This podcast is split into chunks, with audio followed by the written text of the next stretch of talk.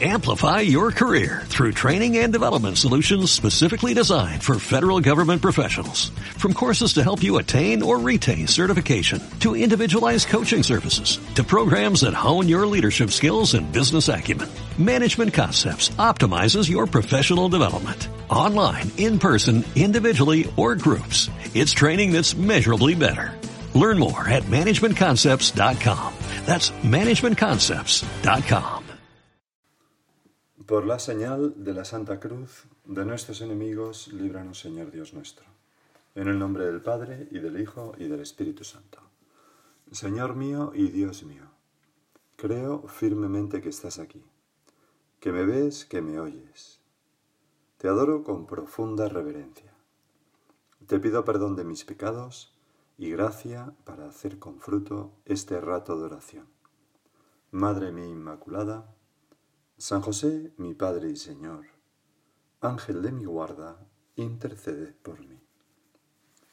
El Evangelio de la misa de hoy es continuación del que leímos ayer, de las bienaventuranzas.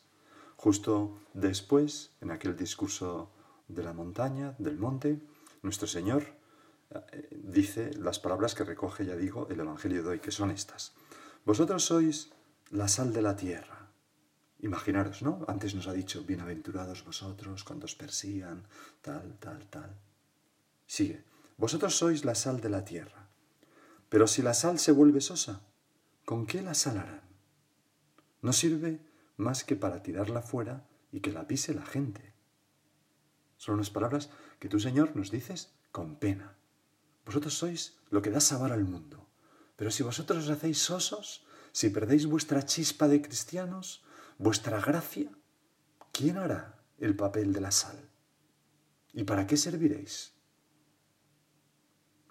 Sigue con una segunda metáfora el Señor. Vosotros sois la luz del mundo.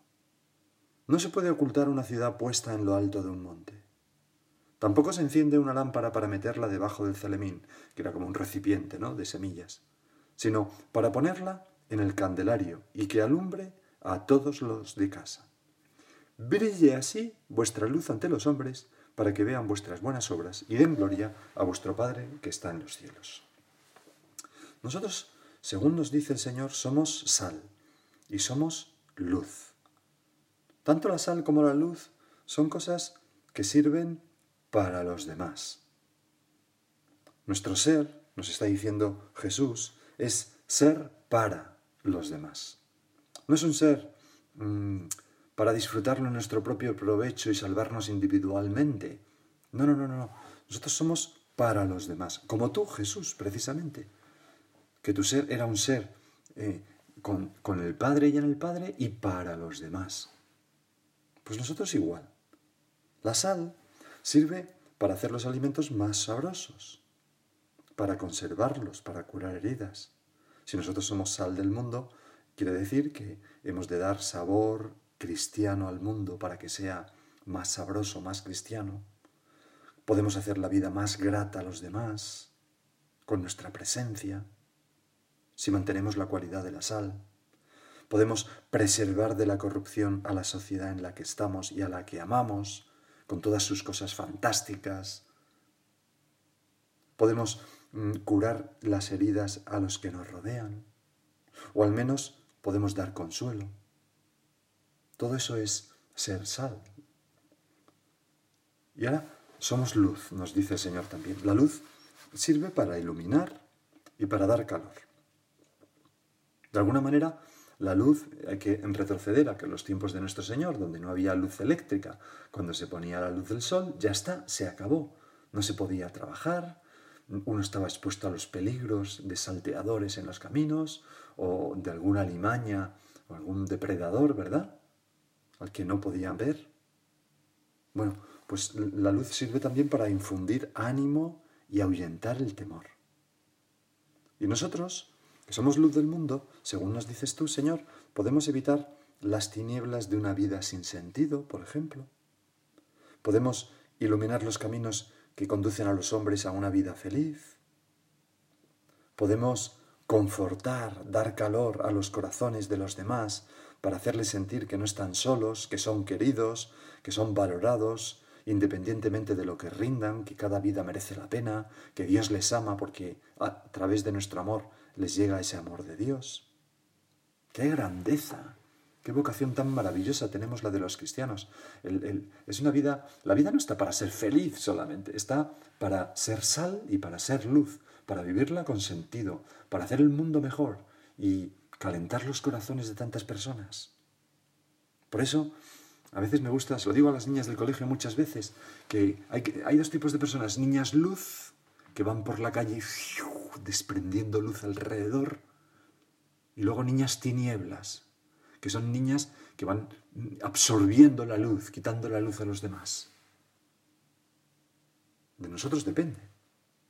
Y, estas palabras tuyas, Señor, terminan con, con, este mandato tan bonito. Dice, brille así vuestra luz ante los hombres, para que vean vuestras buenas obras y den gloria a vuestro Padre que está en los cielos.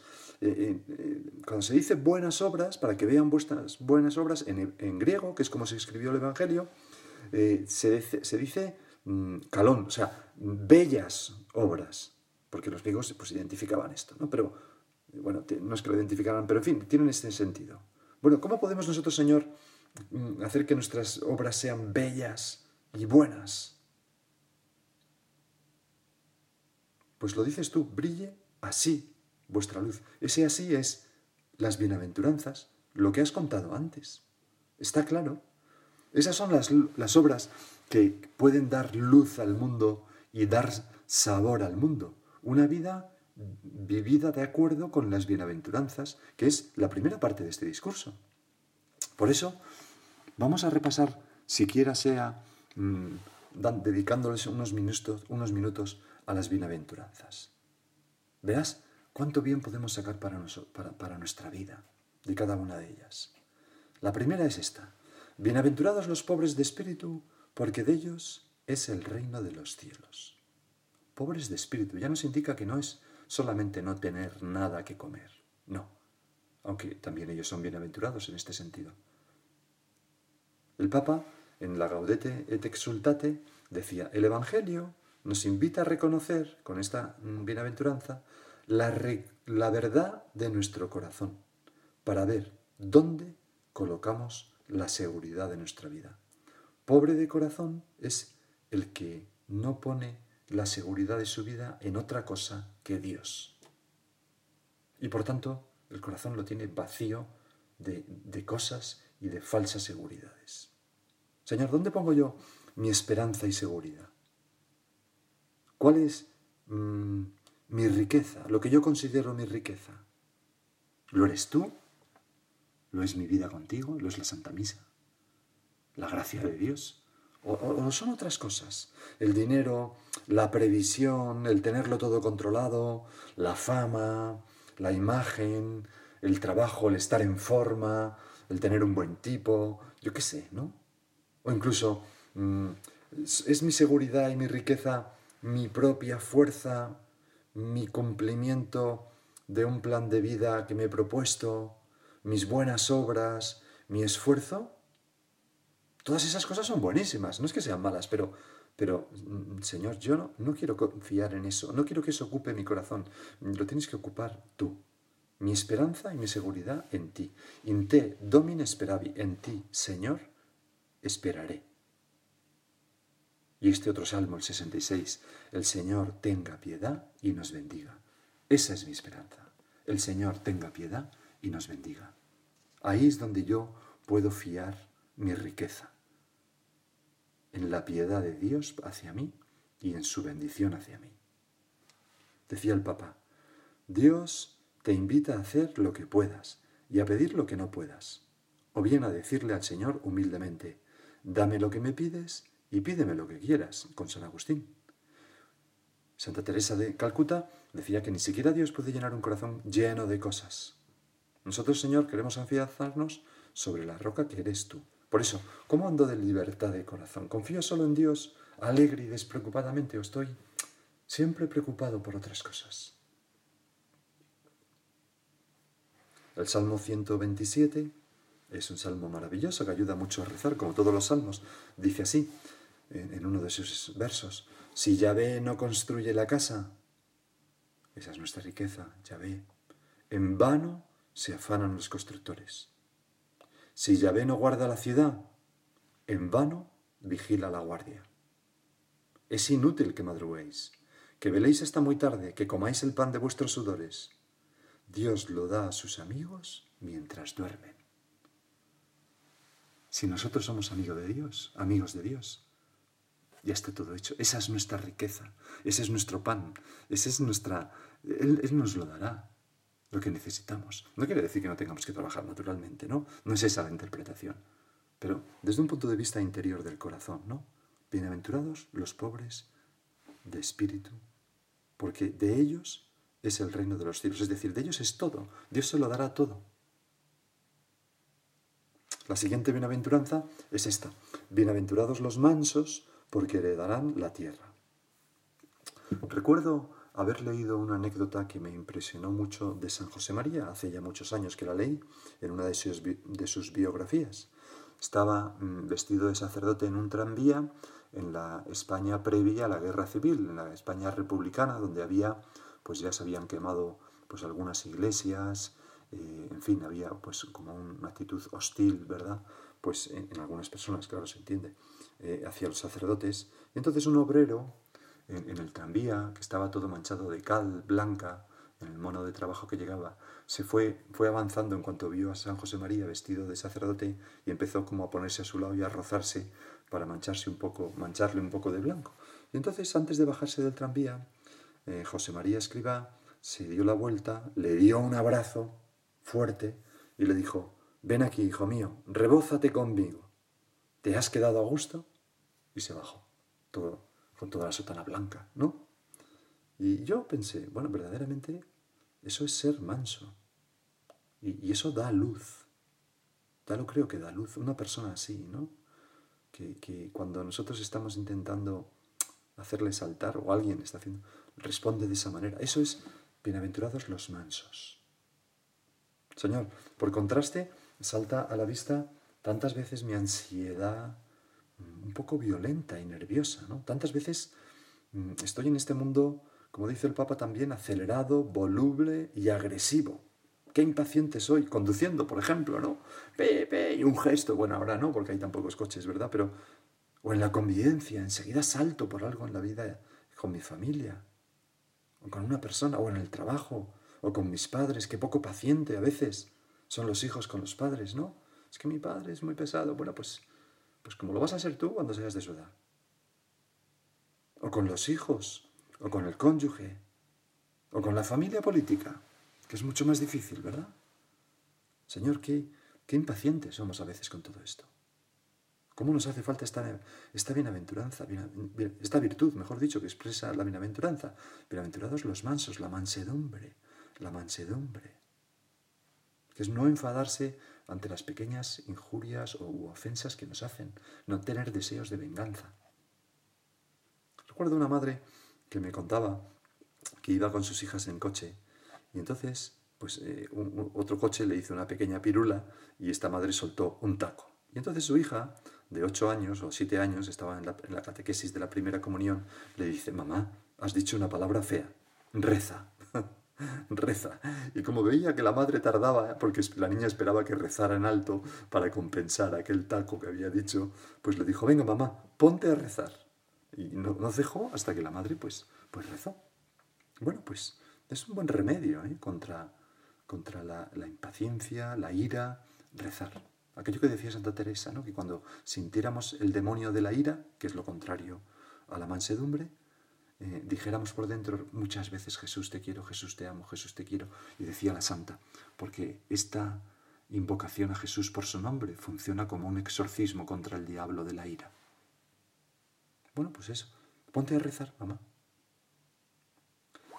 La siguiente bienaventuranza es, bienaventurados los que lloran, porque ellos serán consolados. Otra bienaventuranza que nos sirve para dar luz, calor, confortar los corazones, para dar sabor cristiano al mundo, como todas. Dice el Papa, la explica así, la persona que ve las cosas como son realmente, se deja traspasar por el dolor y llora en su corazón, es capaz de tocar las profundidades de la vida y de ser auténticamente feliz. Todos nosotros tenemos ejemplos de personas que viven esto de una manera extraordinaria. Son personas que saben compadecerse, llorar con los demás, llorar con lo que tienen que llorar y reír con lo que tienen que reír. Y no mezclan las dos cosas. Y son personas que tienen siempre como, como una gran empatía y que nos sentimos, no sé, conmovidos ante esas personas. Siempre aciertan pues saber llorar con los demás. Esto da mucha luz también, conforta mucho. A veces nos cuesta más el ser compasivos a los hombres, ¿no? Somos un poco más duros, quizás. Recuerdo que una, familia muy amiga mía, eh, su padre era marino de guerra, y entonces todos los hermanos, pues no sé, no me acuerdo ya si eran ocho, creo que sí, eran siete u ocho varones, ¿no? y la última era una niña y Mercedes se llamaba la niña, se llama la niña. Y entonces, en una ocasión, la niña, eh, siendo muy pequeñita, empezó a llorar desconsoladamente y el padre pues se quedó un poco desconcertado, ¿no? Porque era algo nuevo en, en los hijos que había tenido hasta ese momento. Y entonces, intentando animarla, le dijo, Merceditas, no llores, que los hombres no lloran. Pero claro, no era un hombre, ¿no? Era una niña. Bueno, pues a veces a nosotros nos puede costar un poco ser compasivos, algunas personas, pues pedir el don de lágrimas al Señor. Señor, eh, dame el don de lágrimas para llorar con los que lloran, para compadecerme, para no pasar por encima de las tragedias de las personas sin, sin, sin, no sé, sin intentar consolarles, o para dolerme de mis pecados, por ejemplo, de las veces que te ofendo, y arrepentirme como San Pedro, que era un hombre bien hecho y que salió fuera y lloró amargamente después de traicionar al Señor y yo quizás te traiciono alguna vez y lloro. El Papa nos recomendaba en ese, precisamente comentando esta bienaventuranza, nos recomendaba una oración que, él mismo reza, que se llama la, la oración pidiendo la compunción del corazón, que dice así, Oh Dios omnipotente y mansísimo, que para el pueblo sediento hiciste surgir de la roca una fuente de agua viva, haz brotar de la dureza de nuestros corazones lágrimas de compunción para que llorando nuestros pecados obtengamos por tu misericordia el perdón. Es una oración que está en el misal romano. Hay muchos llantos buenos que se pueden incluir en esta bienaventuranza. El de Pedro, ya lo hemos visto, tu llanto, Señor, sobre Jerusalén al ver sus pecados y que no te hacían caso. Nosotros al ver al mundo o parte del mundo, algunas personas que se alejan de Dios, hemos de llorar interiormente y pedir por ellos el llanto del Señor cuando vio a Marta y María que, llorando por la pérdida de Lázaro, ese llanto que es de compasión, o el llanto del Señor al ver llorar a la viuda de Naín, que, qué empático era nuestro Señor Jesucristo, ¿no? No pasaba por encima, se acercó, le tocó, no, no, no dice el Evangelio que le tocara, se acercó y le dijo, no llores, mujer, no llores. Es como si tu Señor no pudiera resistir ver a alguien llorar sin compadecerte. Otro, llanto bueno, el del pueblo judío a la vuelta del destierro. Lloraban de alegría, de gozo, de volver a entrar en Jerusalén, en la tierra prometida. Me acuerdo una chica que, que, buenísima, que, me decía que, ya no iba a misa porque, creo que lo he contado ya, no es que como, no me acuerdo muy bien dónde cuento las cosas, pero que, esta chica contaba que, que, bueno, que en misa empezaba la misa y se ponía a llorar. ¿Pero de qué? Le preguntaba yo y decía, pues, pues porque siento el amor de Dios tan grande que se me entrega a mí en la misa que no lo soporto y, me pongo a llorar. Y me tengo que ir de misa porque me da vergüenza que me vean así. Pues eso es un don de Dios, desde luego. Es un llanto bueno. La siguiente bienaventuranza que es como un rayo de luz. Bienaventurados los misericordiosos porque alcanzarán misericordia. Y dice el Papa, Dar y perdonar. Dar y perdonar, que son como las dos manos de la misericordia. Ayudar y perdonar. Dar y perdonar es intentar reproducir en nuestras vidas un pequeño reflejo de la perfección de Dios, que da y perdona sobreabundantemente. Desde luego, Señor, es una gran verdad. Basta ver la creación, la vida, tantas cosas. Todo lo que existe es porque tú le has dado la vida. Y perdonas, me basta verte en la cruz ofrece Dios a su propio Hijo en expiación por nuestros pecados. Así es el perdón de Dios. Nosotros, Señor, te pedimos también que seamos misericordiosos, que significa amar a los demás precisamente cuando se han colocado en una situación de inferioridad, porque nos han ofendido, por ejemplo, porque han hecho una cosa mal. ¿Qué significa ser misericordioso? Coger las miserias del otro y meterlas en nuestro corazón, misericordia, para ahí mm, eliminarlas con nuestro amor. Por eso decía San José María en Es Cristo que pasa, amar es tener el corazón grande, sentir las preocupaciones de quienes, de quienes nos rodean, saber perdonar y comprender, sacrificarse con Jesucristo por las almas todas. La misericordia es contraria a, ¿cómo diría yo?, a desesperarse de los demás, a criticar a los demás, a tachar de nuestra lista a una amiga, a un amigo por me acuerdo una persona que me decía que estaba en una cena con amigos y a la vuelta estaba pues triste, ¿no? Porque, porque pues llegaba a casa a la una y media y siempre habían, siempre sacan los mismos temas contra la iglesia, contra... Y, entonces pensaba que no sé si me compensa seguir viniendo a estas cenas de, de estos amigos, ¿no? Y entonces tuvo una emoción interior, notó que, que, que Dios le decía, mira, Jesús no está triste, porque con sus ojos Ve lo poquito de amor que hay en cada una de esas personas. Y tú tampoco debes estar triste. Bueno, y le sirvió, ¿no? Pues el Señor las ve, a estos amigos míos positivamente. Yo también, naturalmente que sí. Vamos, que tampoco hay tantos amigos nuestros que, que, nos den mal ejemplo. A veces somos nosotros los peores, ¿no? O sea, que no es que esté el mundo lleno de canallas, ni mucho menos.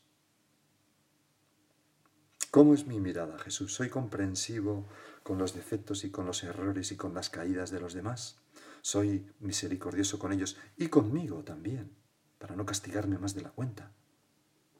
¿Soy capaz también de sacrificarme por los demás, de dar mi tiempo, de dar mm, mi comprensión? En una ocasión alguien le preguntó a la Madre Teresa, Madre Teresa, ¿es la epidemia del SIDA consecuencia del pecado?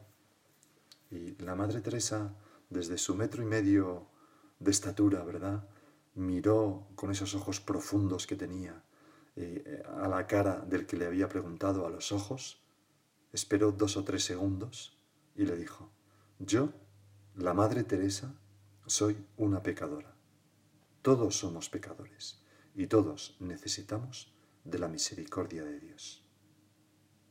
Y el sacerdote que contaba esto en un libro anota.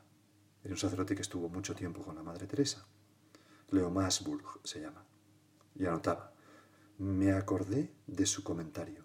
Hay un pecado del que nunca me he tenido que confesar, el de juzgar a alguien. Esto es luz, Señor. Bienaventurados los misericordiosos.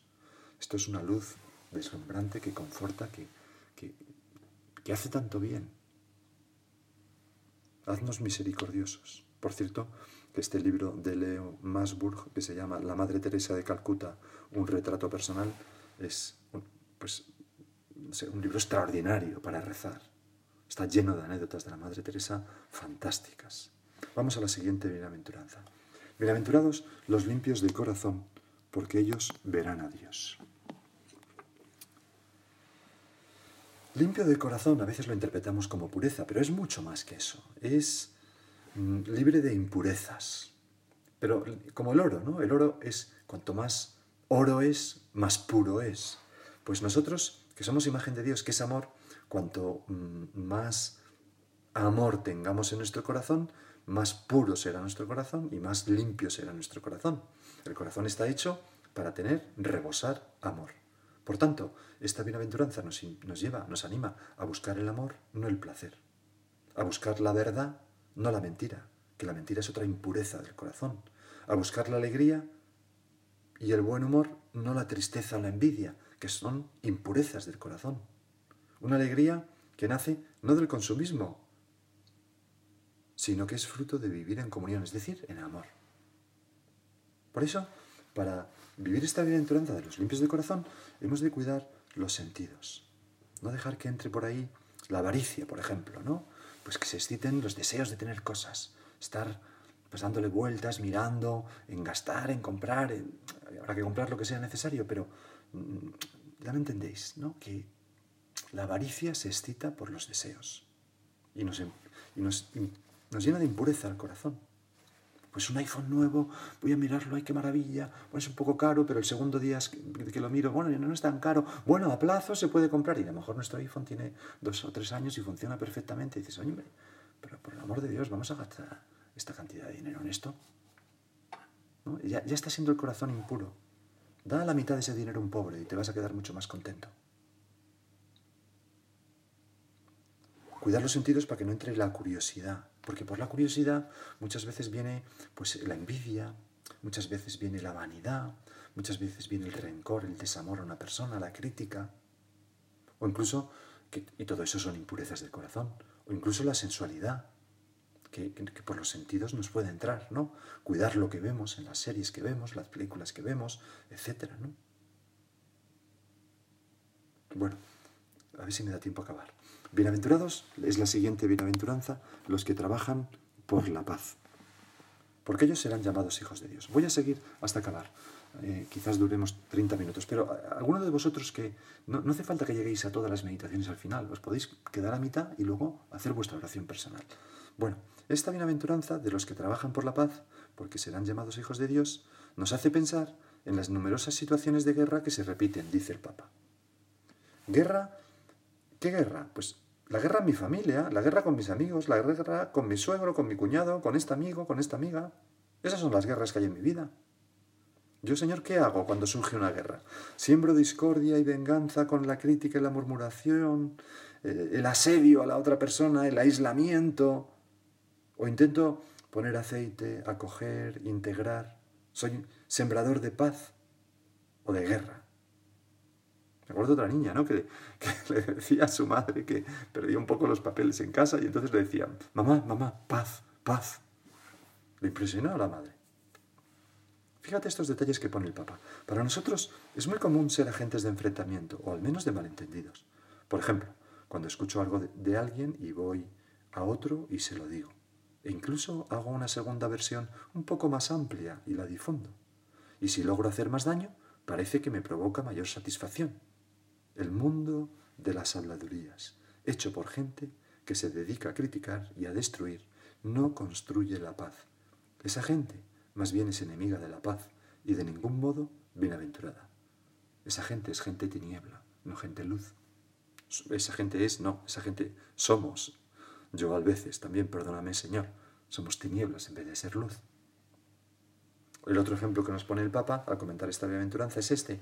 No es fácil construir esta paz evangélica que no excluye a nadie, sino que integra también a los que son algo extraños, a las personas difíciles y complicadas, a los que reclaman atención, a los que son diferentes, a quienes están muy golpeados por la vida, a los que tienen otros intereses. Es duro y requiere una gran amplitud de mente y de corazón. Todos nosotros tenemos personas en nuestro trabajo, en nuestra familia, que son un poco así distintos, raritos, peculiares y la tendencia es aislarlos. Y eso, eso no es construir la paz, no es trabajar por la paz. Trabajar por la paz es, como nos dice el Papa, la tendencia a, abrir el corazón y, y acogerlos e integrarlos. Y la última bienaventuranza es, bienaventurados los perseguidos por causa de la justicia, porque de ellos es el reino de los cielos. Jesús mismo, explica el Papa, remarca que este camino de las bienaventuranzas va a contracorriente hasta el punto de convertirnos en seres que cuestionan a la sociedad con su vida, personas que molestan. Y vivir las bienaventuranzas, Señor, ¿cómo nos damos cuenta? Va a contracorriente. Porque son un poco locura, como tu cruz. Pero no podemos esperar para vivir el Evangelio que todo a nuestro alrededor sea favorable o que la gente nos aplauda, porque muchas veces las ambiciones de poder y los intereses mundanos pues juegan en contra nuestra. Pero no pasa nada. Nosotros lo llevamos, a esto se dirige esta bienaventuranza. Nosotros damos luz, porque a pesar de todo eso, perseveramos en el bien. Y eso es un ejemplo fantástico para las personas. Pues vamos a terminar. Señor, todo esto es demasiado para nosotros. nos hace falta tu ayuda. Y nos hace falta también la ayuda de nuestra Santísima Madre la Virgen, porque ella, ella es la pobre de corazón, la mansa, la que llora con nosotros, la hambrienta de justicia, la misericordiosa. Me he saltado la de hambrienta de justicia, ahora me di cuenta, pero bueno, ¿qué le vamos a hacer? La limpia de corazón, la que trabaja por la paz, la injuriada pero que no se revuelve. Vamos a acudir a ella. El Papa terminaba ese comentario de las bienaventuranzas diciendo, la Madre no necesita de muchas palabras, no le hace falta que nos esforcemos demasiado para explicarle lo que nos pasa. Basta musitar una y otra vez, Dios te salve, María. Te doy gracias, Dios mío, por los buenos propósitos, afectos e inspiraciones que me has comunicado en esta meditación. Te pido ayuda para ponerlos por obra. Madre mía Inmaculada, San José, mi Padre y Señor, Ángel de mi guarda, intercede por mí.